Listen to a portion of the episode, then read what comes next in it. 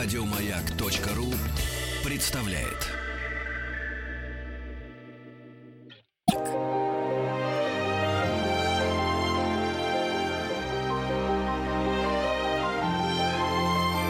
Антон Долин и его собрание слов. Здравствуйте, у микрофона Антон Долин. И сегодня у нас э, прекрасная и редкая возможность поговорить э, с Галиной Борисовной Волчек. Галина Борисовна, здравствуйте. Здравствуйте. Давайте, ну, вы как человек, возглавляющий уже 100 тысяч лет э, театр под названием «Современник», начнем с э, современности и с теперешнего состояния театра, которое, как я понимаю, очень такое э, суматошное, не знаю, может быть, какое-то болезненное, сложное. Очень сложное, потому что мы начали нашу жизнь когда-то с такого кочевого образа жизни. Переезжали с одного свободного места или полусвободного в другое. У нас не было никакого статуса, вообще ничего не было. И вдруг после такой нормальной жизни, когда у нас после Маяковки, которые уже тоже какое-то время все привыкли, и это связано с нашими первыми шагами и так далее – мы переехали и получили свое здание на чистых прудах. И оно в каком стало... году это было? Это был 70-й год.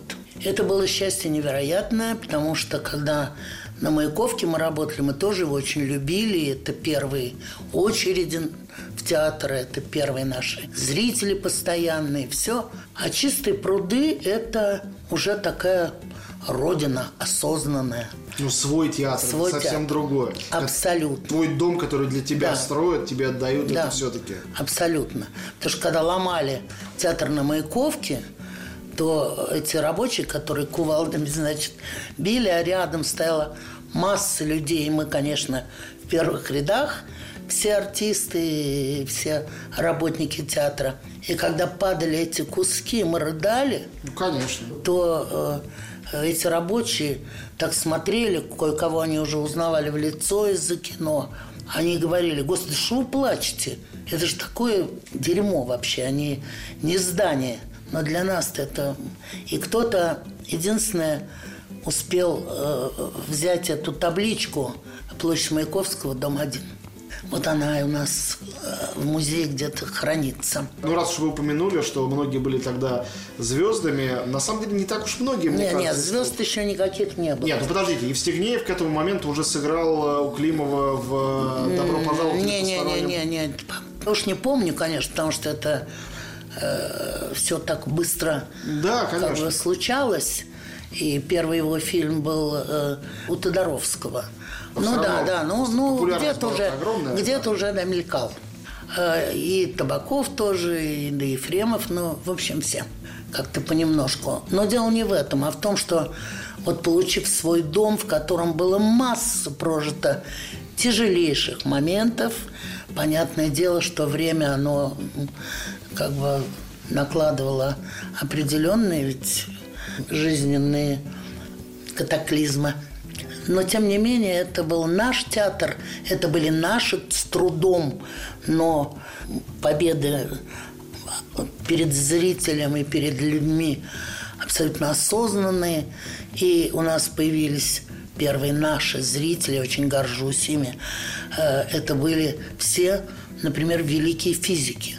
Это был и Ландау, и Харитон, и Мигдал, и Бруно Пантекорва. Вот это все были наши первые зрители. А вот чтобы уже совсем как бы в какой-то парадокс с этим перейти, могу сказать, что в этом году, когда я была в Юрмале, уже лечилась там и отдыхала, и там меня в гости пригласили, там был полный стол, так сказать, ну, таких очень успешных, мягко говоря, людей. Один из них встал и сказал, сейчас я скажу, может быть, даже исповедальный тост. Все так удивились, это очень благополучный человек. Я его видел тогда впервые. Он сказал, Галина Борисовна, я пользуюсь тем, что я вас наконец увидел близко, и за столом хочу вам сказать, что вся моя бизнес-карьера началась в театре «Современник». То есть я был одним из первых, кто форцовал вашими билетами. Вот это да. Вот. Такое признание. А сейчас, ну да. А сейчас это человек, у которого за плечами там нефть, газ, не знаю что. Ну, вполне логичная эволюция, мне кажется. Вот. Не звучит как-то э, странно. И он, нет, ну он закончил Бауманский институт, он все рассказал. И э, это было невероятно трогательно, когда он такие детали мне рассказывал. Сколько за наши два билета можно было получить там билет один на Таганку на определенный спектакль, Потом уже, потому что Таганка позже появилась, чем мы. А потом уже наоборот. Два билета на Таганку, на один какой-то наш. А потом опять так. И ну и так далее. Так что, в общем, с этим помещением и с этой жизнью очень много связано. И трудности мы уже потом узнали, что нас хотели вообще закрыть и отправить в город Муром. Мы даже не знали, где это. Но Хороший город. это выяснилось, да, потом. И вот мы оказались опять в положении, когда мы вот на грани были того, чтобы снова начать кочевую такую жизнь. Потому что капитальный ремонт – это была необходимость. Ведь наш театр когда-то переделан был из кинотеатра. Это не театральное было помещение. И капитального ремонта там не было, я не знаю, наверное, никогда. Ужас какой. с того момента, как, по крайней мере, мы туда переехали. Где-то там трещина, где-то еще что-то, пол покосился, еще что-то такое.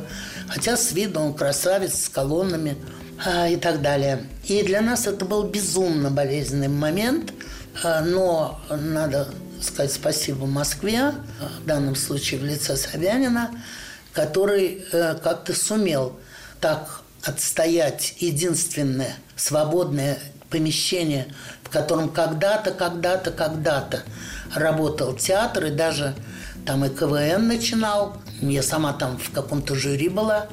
Это э, на Яузе дворец культуры Эмелс. Ну, оно уже принадлежало частнику, и каким-то образом вот Москва сумела с ним совладать на какое-то неопределенное, я думаю, время, к сожалению. Мы больше всего боялись за то, что наш зритель, которого мы очень долго завоевывали, своего зрителя, который отличается от других, что он не поедет за нами. Потому что, да, конечно, современник это, это бренд, я понимаю это. Но и адрес это тоже часть этого да, бренда. адрес Чистые пруды не слабый адрес. Да, не слабый. Для Москвы. Да, безусловно. И к огромному удивлению и, и такому даже неожиданному совершенно ощущению, я даже себе не, не доверила, когда я посмотрела все спектакли там на, на Яузе. Но артисты, которых трудно очень обмануть, они говорят, вот теперь мы поняли через какое-то время, что пришел уже наш зритель. Он поехал за нами. Это очень важно. Кое-какие спектакли, конечно, нуждаются в, либо в том, чтобы вообще от них освободиться, что мы, безусловно, делаем и сделаем. Ну, а кое-какие живут годами, и я надеюсь на то, что они и будут жить. Когда этот ремонт закончится, закончится ли он, доживу ли я до этого счастливого дня, я не знаю. Скажите, Но- а вот среди спектаклей, от которых вы э, придется освобождаться, ваши тоже есть постановки старые? Или не старые, я не знаю. Ну, от моих постановок мы и э, на пути отказывались. Я в этом Нет, смысле... я не сомневаюсь, я говорю о теперешних актуальных, Нет, которые теперешних сейчас.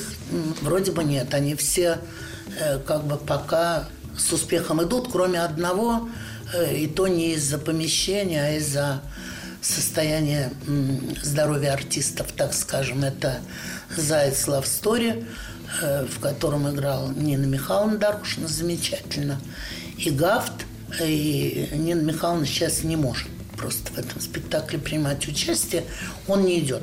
А, Ну, а так э, большинство спектаклей идут нормально. Слава Богу. Скажите, ну давайте, поскольку сейчас есть возможность обратиться напрямую через э, наш эфир к вашим зрителям или к вашим следующим зрителям, следующему поколению этих зрителей. может Оно уже следующее. Да, ну я думаю, Наш- что уже и не второе, и не третье, да, не меняется. Знаете, Иногда я ловлю себя на мысли, когда я, так сказать, выхожу где-то сбоку в зрительный зал, что это уже даже не внуки, а правнуки тех, кто стоял в очереди за нашими билетами, или как вот они выражаются, начинали свою жизнь э, с форцовки нашими билетами. Послушайте, ну, если говорить говорят. не об этом здании на чистых прудах, да. а о вашем театре как о труппе, да. то а, сколько? 60 лет? Э... В этом году. Ну, по да. 60 лет. 60 лет. Это целая немаленькая жизнь. Да, надеюсь, да. Да, я имею в виду для человека. Но сейчас для у нас театра уже, это вообще колоссально. Ну, во-первых, э, я очень рада, что современник не стал модным местом. А как же название современник? Надо быть модным, название обязано. Нет, нет, моду надо очень, очень аккуратно это слово пользовать.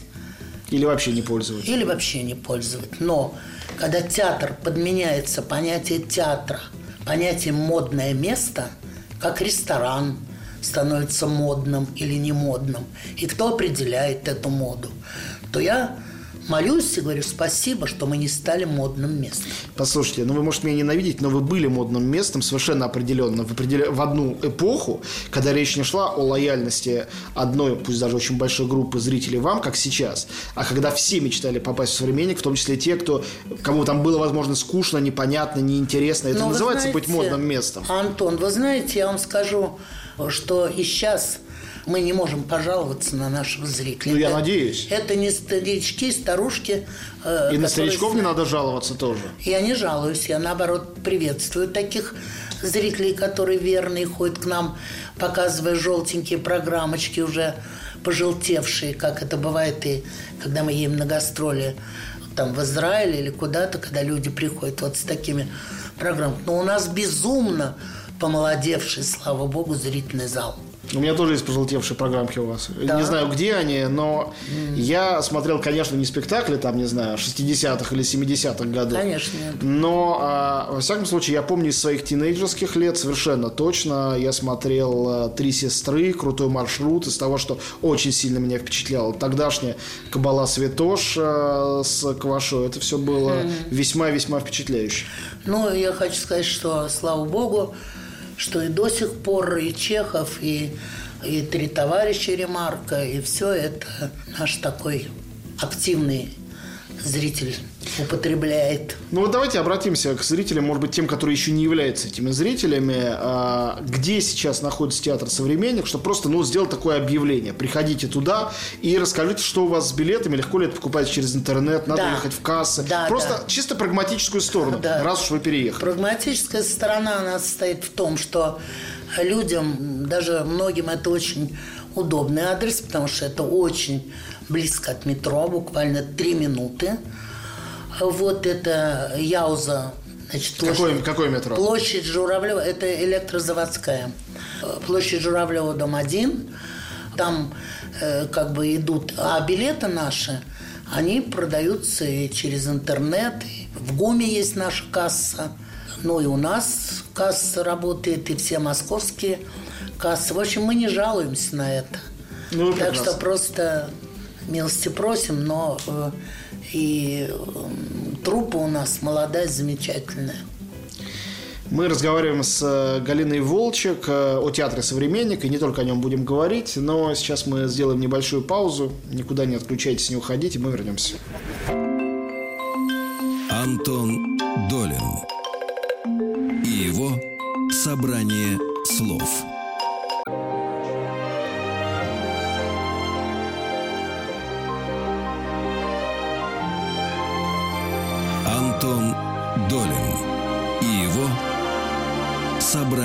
Слов. И мы снова в эфире. Антон Долин и э, Галина Борисовна Волчек сегодня здесь у нас. Галина Борисовна, если позволите, небольшой биографический экскурс э, уже в вашу биографию. Я всегда на нее глядя как-то немножко все-таки удивлялся. Вы же человек генеалогически абсолютно киношный. Ну как так получилось, что в кино вы какой-то одной левой ногой немножко так заходите и тут же обратно ее отдергиваете, будто вода слишком холодная, а, и всей жизнью только в театре. Это какая-то, ну, практически патология на, на фоне ваших родителей, детей, всех вообще со всех сторон. Да, вот так же, как и для моего сына, э, практически выросшего за кулисами современника, как и все наши дети театральные, вот для него как бы театр стал абсолютно как бы такой, ну, привычный и ежедневной жизнью, что она его никак не завлекла, не заинтересовала, а он абсолютно и был с самого начала кинофреник. Называли все, и я в том числе. И когда моя мама говорила... Это вы про, про Дениса говорите, Дениса да? Ну, чтобы наши слушатели тоже. Денис А, да, Евстигнеев, ну, уже- замечательный режиссер. э, Ну, уже почти все знают. Нет, ну, конечно. Ну. Связывают меня с Денисом. Ну, странно не связывать. Ну да, конечно. Вот. И, э, а я в свое время, выросшая абсолютно в киносреде, для меня кино было ежедневным понятием. Ежедневным. Я жила в доме, где вокруг меня жили, ну, я не знаю, кто там из советского кино не жил. Эти дяди и тети меня дергали за косички, хлопали по попке. Райзман в лифте шутил и говорил Галине, не слушай никого, кто рассказывает, что они любят худых. Все любят полненьких, чтобы меня успокоить. Михаил Ильич Ром, который для меня, ну, второй отец буквально, в доме которых я выросла, потому что Наташа была э, дочка Рома, э, она была моей, ну, как сестрой просто. И мы день жили там, день у нас дома. Э, Это был Рошаль, это был Кармен, это был Пырьев. Э, А когда мы переехали э, в Алма-Ату со студии Мосфильм, то это был Эйзенштейн. Это были Жаров, Целиковская, Черков. Кого, если я вообще начну вам перечислять, э, как бы всех, я вот считаю себя счастливым человеком, прежде всего, потому что если вам начну перечислять людей, которых мне посчастливилось дотрагиваться, не просто здороваться издали, а с которыми либо дружить, либо тесно общаться, то вы поймете, что несмотря на все трудности моей жизни, которые я пережила в театре «Современник», я счастливый человек, потому что я этих людей знала, знаю и до последнего дня буду вспоминать. Но вы производите впечатление счастливого человека. Но все-таки вы сейчас говорите об этой среде, как о среде абсолютно Да. чудесной, а не Но какой-то Антон, бытовой и скучной. Нет, она не бытовая и скучная, она потрясающая. Я же говорю, что я никогда, например, не пошла смотреть фильм «Месье Верду» Чаплина, потому что я не хотела испортить это же идиотизм, э, только юношеский может. э, рассказ Рома про этот фильм. Понимаете, вот так я была абсолютно обворожена вот этими всеми людьми. Но для меня понятие хлопушка, монтаж, съемка, там, не знаю, ну вот вся, вся жизнь кино была вот так вот перед глазами. Когда мы были в Алмата, и я была ребенком, то, э, ну, взрослые э, на, Мос, на студии, которая э, была эвакуирована, Мосфильм, туда, значит, в Алмату, смотрели американские эти все фильмы, которые показывали им. А мы, дети, лежали на полу, нам было разрешено, потому что нас не с кем было оставить. И смотрели эти фильмы, ни, ни черта не понимая, но восторгаюсь красками какими-то. Оттуда я помню еще Ингрид Бергман, э, там, э, не знаю, «Волшебник изумрудного города», э, эту Ширли Темпл, которая для нас казалась чем-то невероятным, и так далее. Поэтому кино не было для меня тайной, не было для меня чем-то, что мне хотелось постичь, узнать и, и туда как бы обратиться. Все думали, что я буду поступать в Авгик, и все, а я тупо и абсолютно намеренно шла в то неизведанное для меня театр, которое вот потом обратным концом сработало э, для Дениса наоборот. А родители как отнеслись к вашему выбору театральному? Они вообще поддерживали, одобряли? Нет, ну, значит, что касается папы, то он вообще настолько боялся и не хотел э, моего, как бы, ну, приближения даже к актерской профессии. Я, с ней, я стеснялась этого, я никогда ни с кем не делилась. Я не участвовала в никаких драм-кружках. Это папа узнал уже, наверное, я же не доучилась в школе, я экстерном сдала. Потому что мне очень скучно было и неинтересно. Я мчалась туда, в неизведанное, причем со всем своим максимализмом я хотела только вам хат. Хотя это были уже не лучшие годы МХАТа. Ну еще бы. Вот совсем не лучшие. Но вот этот шериф МХАТовский, вот эти старики, которых я увидела, вот этот Станиславский, который меня загипнотизировал своими книгами, которые я читала, э, что я, конечно, э, совершенно как бы была... Меня потом приняли и в Щукинское, э, потому что мама заставила меня хоть куда-нибудь поступить, а то отец был на съемках, и он бы приехал, узнал, что я из-за того, что я поступаю учиться на артистку, как говорили, я не поступила никуда. Он даже не мог себе предположить, что это так произойдет. Он почему-то хотел, чтобы я в литературный институт пошла, основываясь только на том, что на подоконнике он один раз нашел какое-то мое сочинение. Ему показалось, что оно дает мне повод идти туда учиться. Ну, повод, может быть, В литературу, ну, повод, да. Вот, понимаете? И он с таким юмором относился к тому, что когда уже я поступила, он приехал, узнал, ну, каким-то образом, кривя как бы душой и лицом, он на это соглашался, что он сказал, ну, хорошо, что делать? Реквизит я тебе куплю свой. Поднос и конверт у тебя будет свой. Как бы очевидно, предполагаешь, я только буду кушать подано, говорить, или вот вам письмо. Понятно. Но вам не было тогда это обидно? Очень было обидно. Но был же Михаил Ильич, был же Ром, которому я единственному не постеснялась прочитать басню, прозу, стихотворение. Единственному. Я была зажатая. Я стеснялась всех, но Ром – это Ром. Мы говорим с Галиной Волчек э, и о театре, и немножко о кино тоже. После маленькой паузы продолжим. Антон Долин и его «Собрание слов».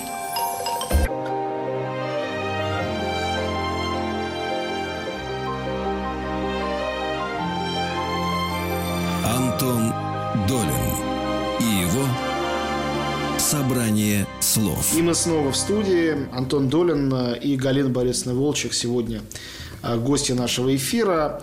Слушайте, ну, только один э, вопрос возникает после вашего долгого страстного рассказа о начале этой актерской карьеры. Вот вопреки всему, вы так хотели и в актрисы, и в театр. И попав в театр, в конечном счете вы оказались режиссером. Режиссером и худруком. Но это же абсолютно другая, даже не профессия, а судьба. И режиссер, и худрук – это тоже две разные вещи. Да. А это как случилось? Стихийно? Или вы к этому шли и стремились Никогда и хотели? в жизни. Я так плакала, рыдала, когда Ефремов, э, значит, после того, как я поставила, ну, во-первых, я ему там с ним работала, как-то как ассистент сколько-то там времени. Потом мне было доверено дебют. И я, э, значит, поставила тогда «Двое на качелях» с Казаковым и Лавровой. И это было уже такой, ну, как бы официальный дебют. Потом я поставила... Это очень знаменитый спектакль, который очень долго же Это не то слово. существовал. Я-то то. его не видел. Ну да, но сейчас мы... Снова я поставила «Двое на качелях» совершенно уже, естественно, другой спектакль Конечно. с э, Чулпан Хаматовой и Кириллом Сафоновым. Но это сейчас такой, как это сегодня принято говорить, хит. Один из хитов. Еще можно сказать ремейк. Э, Да, ремейк. Нет, нет. Потому что я никогда, я много очень работала и за границей тоже, я никогда просто не вспоминала. Например, меня уговаривали поставить э, в «Современнике» снова «На дне», которое я когда-то вот поставила еще в начале своей режиссерской карьеры, мягко говоря так. Вот, и я никогда, я его ставила один раз в Ирландии с гениальным артистом, которого вы, наверное, знаете, Сирил Кьюзак. Вот, английский артист потрясающий. Но э, на дне и так далее. Никаким я худруком вообще не собиралась. Я и не годилась для этого дела никакими как бы концами. Никакими. Ну а как это проверить? Я кто годится, а кто нет? Это только ну как это в бою тогда? и узнается. Это вы сейчас говорите. Ну, а тогда было понятно, что если я не член партии, во-первых, понимаете, то я не могу возглавлять. Театр это идеологическое, как бы там, как называется там. Оружие. Оружие, да. В общем, не годилась я. Но когда Ефремов ушел в Амхат, это был 70-й год, то э, мы год просуществовали как коллегия. Это абсолютная басня Крылова. Э, это невозможный как бы э, вообще вариант для руководства театром Лебедь Рака Щука. Абсолютно. Или квартет. Ну, или квартеты. Ну, в общем, вариант этот. Э, Вот. И было такое памятное собрание, где меня труппа, ну, коллектив, вернее, все там, приговорили просто пойти на этот шаг. И я так сопротивлялась. Вот еще живы люди, которые при этом присутствовали и видели и мои слезы, и мой отказ, и разговор о том, что я никогда в жизни не, не могу на это пойти, и все, что я это не смогу, что я... И они орали, мне кричали, мы тебе поможем, мы тебе там будем вообще чуть ли не, не знаю, и днем и ночью помогать. Вот так я и, можно сказать, согласилась, это было бы неправильно. Сдалась. Я, я сдалась, да. Именно так. И э, когда я теперь говорю, что меня театр перемолол буквально, как э, в мясорубке, э, то это абсолютная правда. Ну, послушайте, перемолол все-таки, мне кажется, это как-то слишком жестоко звучит. Учитывая, что вы в таком симбиозе с этим театром существуете, в общем, всю жизнь практически. Конечно. И театр продолжает процветать, существовать и быть живым театром при Господи, вас. слава богу. Никто никого не перемолол, а просто вы вместе... Нет, ну некий- моя жизнь, я имею в виду, она такая, я когда-то э, кому-то в каком-то интервью в Питере сказала, что вот э, меня как э, вот сказала это слово мясорубка. Э, Значит, потом проходит там три месяца, не знаю сколько. Я лечу из Питера в Москву, и в самолете валяются какие-то журналы. Я посмотрела так, один, второй, так перелистываю и вижу «Дама из мясорубки». Думаю, какое-то название такое. Переворачиваю, там мой портрет. Это значит, уже кто-то воспользовался. Что-то очень плотоядное такое, Да, да, да, довольно да. страшно. Да, да, да. Антон Долин и его собрание слов. Ну, хорошо. Когда вы существовали в двух этих амплуа, ну, я полагаю, что в какой-то момент э, амплуа худрука, в общем, вы с ним все-таки смирились, э, и, во всяком Конечно, случае, как? свыклись, куда деваться. Да.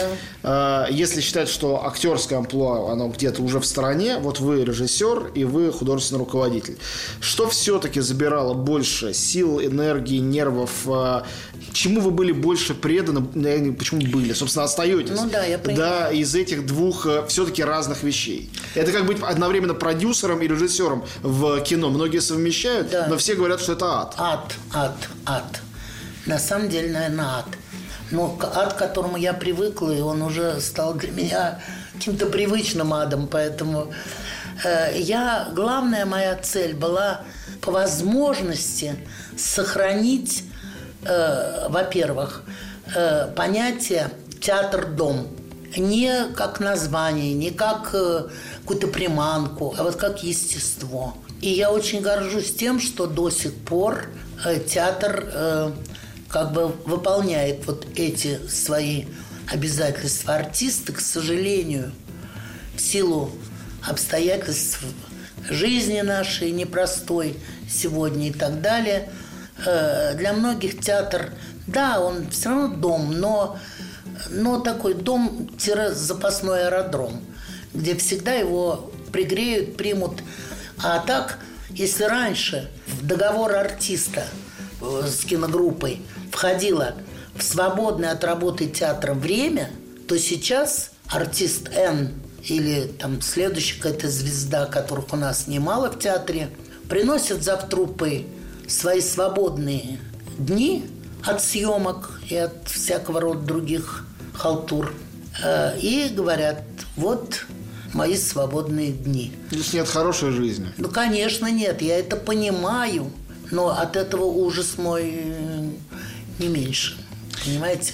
Ну, та же Это- самая Чулпан, я вижу, как у нее э, немного, на самом деле, ролей в кино или на телевидении. Да, она снимается, но очень выборочно и осторожно. Ну, молодец. Вот, считаю. и, по-моему, театру она предана гораздо больше. Мне кажется, что касается Чулпан, она очень умная артистка и невероятно талантливая.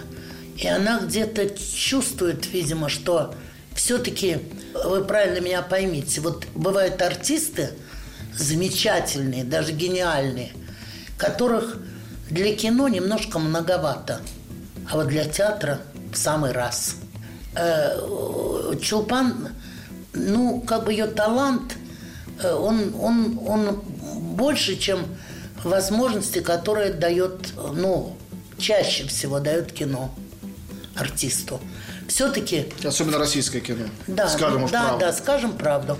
В кино хороший, замечательный артист – это драгоценный подарок, добавок к тому, что делает режиссер, оператор, понимаете? А- Иногда эта драгоценность выглядит совершенно неуместно, как бриллиант на каком-то Да, вот я- безвкусном, омерзительном платье. Я про это говорю.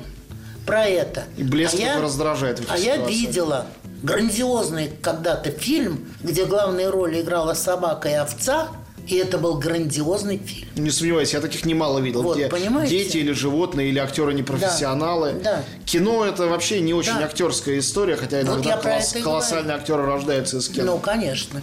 И такой, как, предположим, Николсон, я его очень часто в пример ставлю, э, хотя бы даже одним, что э, он э, в кино э, научил всех собой, что в, в статике абсолютной на очень крупном плане глаз может стать мизансценой. То есть микродвижение глаза на абсолютно статичном плане. Да, вы совершенно правы, это действительно так, э, и он в этом смысле уникальный актер. Но есть же и другие э, феномены, Конечно. каждый из них феноменален, как Катрин Денев, которая боится сцены и не может на нее Да. выйти.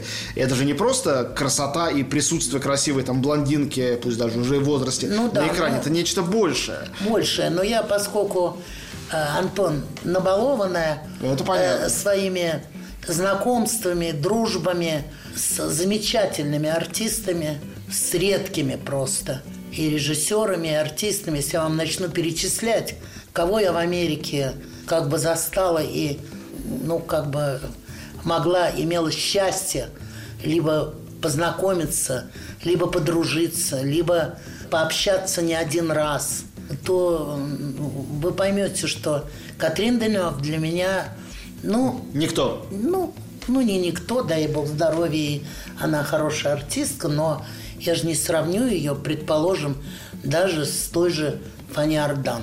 Э, Я беру французов. Или там, не знаю. А вообще я чувствую, вы американофил. Как я главный... не, не- ну, я много там работала. Я знаю, конечно, вы, вы первые там работали Ну, первое, из само советских. собой, но я и преподавала в, в НВЮ, э, в Нью-Йоркском университете. Спектакль я делала в НВЮ, не просто лекции читала, понимаете, с будущими звездами. Вот. Ну, потом моими, не побоюсь сказать, хорошими знакомыми, если не сказать друзьями, э, была и, и стал, ну и есть Ванесса Редгрейв, э, Олби, Царство Небесное Артур Миллер. Это гениальный человек, режиссер, э, ой, драматург. Зять которого является одним из лучших Ну, да. современных артистов вообще в мире, Да, не только да, в Америке, да. впрочем, он не американский актер. Кто? Дэниел Дэ Льюис, Нет, я говорю про Артур Миллера. да, его, его Да, да.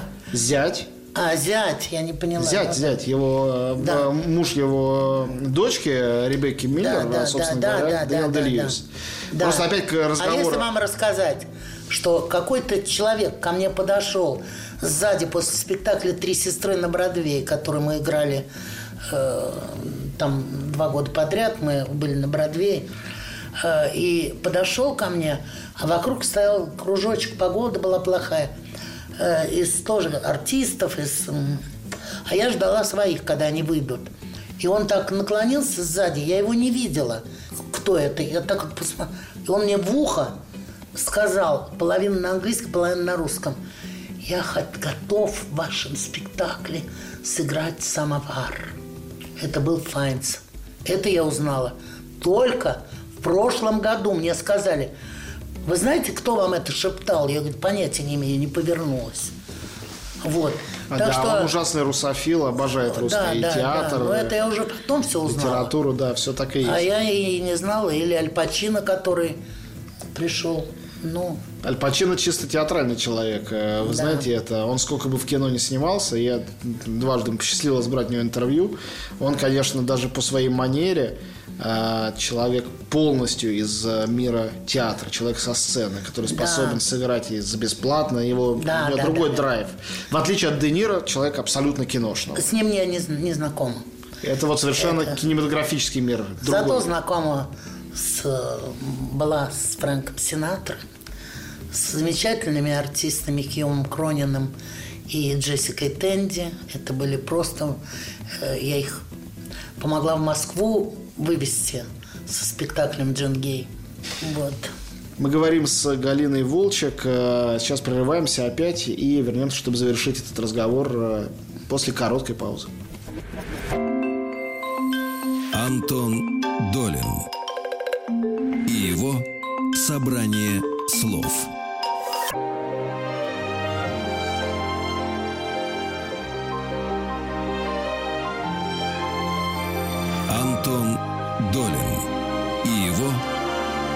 Собрание слов. Мы снова здесь. Антон Долин э, и Галина Волчек э, сегодня мой собеседник. Э, скажите, вы работали с совершенно выдающимися режиссерами в кино.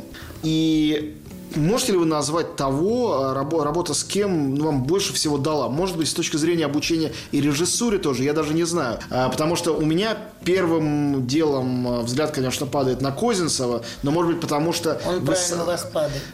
Правильно, да? Конечно. Но все-таки в двух картинах э, и, и роли... И абсолютно для меня неожиданно. Он тут знал меня девчонка с косичками, вот в Алма-Ата. Но он вас явно взял не по старой дружбе. Абсолютно. Он, он меня и просто не видел с тех пор. Я уже училась в студии МХАТ, и вдруг я получаю... И это целая история, как он против очень многих... Ну, в Дон Кихоте я снялась, и, конечно, была уже испорчена тем, что я оказалась в такой компании. Понимаете, Козинцев, Москвин оператор, Евгений Львович Шварц – который не просто ко мне хорошо относился, а которого Козинцев один раз подозвал сказал, ну, Галя, завтра последний съемочный день, ну, давайте придумаем еще какую-нибудь сцену ей. И Евгений Львович на следующий день принес пять вариантов какой-то сцены, которую включили и так далее. Я обожаю память и вообще этих людей. Я благодарна невероятно и Толубееву, и Черкасову, которые меня просто, ну, обогрели, можно сказать, э, в этой ситуации. А Козинцев, который со мной, с соплей, можно сказать, советовался, что-то мне, даже есть фотография, она висит у меня в кабинете, где он что-то шепотом меня там спрашивает, и я ему что-то отвечаю вообще. И это он шел на какие-то мои э, такие предложения, импровизации. Ну, невероятно. И, э, ну, конечно, я не могу не назвать и Гию Данелли, которого я тоже обожаю, хотя это совсем ну, разные полюса, конечно. Конечно. Вот, но, тем не менее, я никогда не забуду, что Вы мы... про осенний марафон говорите, да? Да не говорю я про осенний марафон, это уже потом. А поначалу-то мы с Евстигнеевым в его курсовой работе, курсовой Данелли, в углу каком-то на Мосфильме играли э, Васисуали Лоханкин «Паршивый интеллигент» называлась. Значит, Женя был э, Васисуалием Лоханкиным, я была Варварой. И это было безумно смешно. Это была гениальная съемка совершенно. И Гей потом потерял где-то эту при переездах этот ролик, это, э, эту кассету, ну кассета тогда была бобина или что-то. Ужасно И потерял. Да ужасно. Вот, но я его очень люблю, э, ценю как просто грандиозного человека и с удовольствием читаю его книжки и радуюсь тому, что он живет в нашем дворе на чистых прудах. И теперь уже он редко заходит, но бывало, что и заходил. Э, вот. Э, ну и всех я, и Ильдара, и все это я прекрасно помню и э, люблю, и все, но как я могу не вспомнить, предположим, не кино режиссера, а гениального человека Товстоногова, с которым мне вот как бы довелось быть не просто хорошо знакомыми или кем-то, а просто друзьями, несмотря на разницу в возрасте. Галина Борисовна, у нас не так много времени остается. Да. Э, вот есть такой вопрос у меня на который, наверное, можно только какими-то общими словами ответить, но все-таки я задам его. Как вам кажется, смысл названия «современник», он сейчас что-то говорит кому-то, или это просто ритуал, просто название, как там Линком называется театр. Это ничего не значит, это просто сочетание букв. Или э, современность э, в каком-то смысле этого слова, в каком бы то ни было, по-прежнему это важный критерий того, что вы в театре делаете. Я думаю, что э, отчасти, безусловно, взяв на себя такую смелость когда-то, э, Олег э, этой смелостью умел заразить не только нас, но и вокруг – так сказать, целое поколение э, людей, э, мы все равно э, как бы внутри это сохраняем. Достаточно прийти сегодня, сегодня, сейчас на спектакль «Крутой маршрут», который мы не списываем. Мы его первые поставили, единственные в Москве.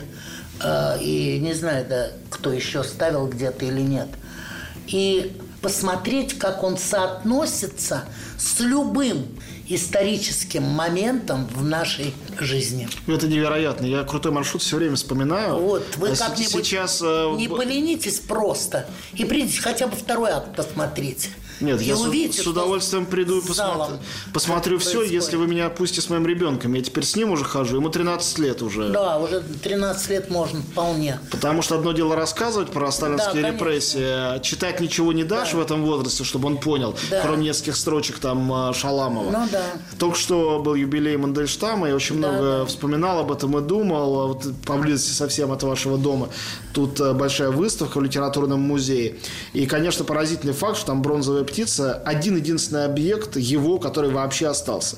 Человек стерт в ничто, в пыль его нету. И остались его стихи, тоже чудом остались, как мы знаем. Да. Но а, на самом деле Мандельштам очень хороший пример того, как а, человек был уничтожаем и уничтожен, вне зависимости от того, как говорите, мясорубка, как эта мясорубка работала, работала ли она на расстрел и на признание кого-то японским шпионом, или просто там на высылку, это тоже уничтожало людей точно так же. Конечно. Вот. И а, были гениальные люди или просто художественные люди, у которых могли остаться, скажем, стихи. Это была на самом деле привилегия. А крутой маршрут когда-то меня поразил тем, что он э, рассказывает вот, э, ну, как бы там, э, с, с гурьбой, с гуртом, как это гурьба, этот гурт, да, как все люди, у которых нет этой возможности оставить о себе память, да. у которых нет возможности хотя бы эту бронзовую птичку после да. себя оставить, как они просто исчезают. Это то, о чем надо помнить и напоминать, конечно, каждый Безусловно. день, чего у нас в стране не происходит. Да. К сожалению, да.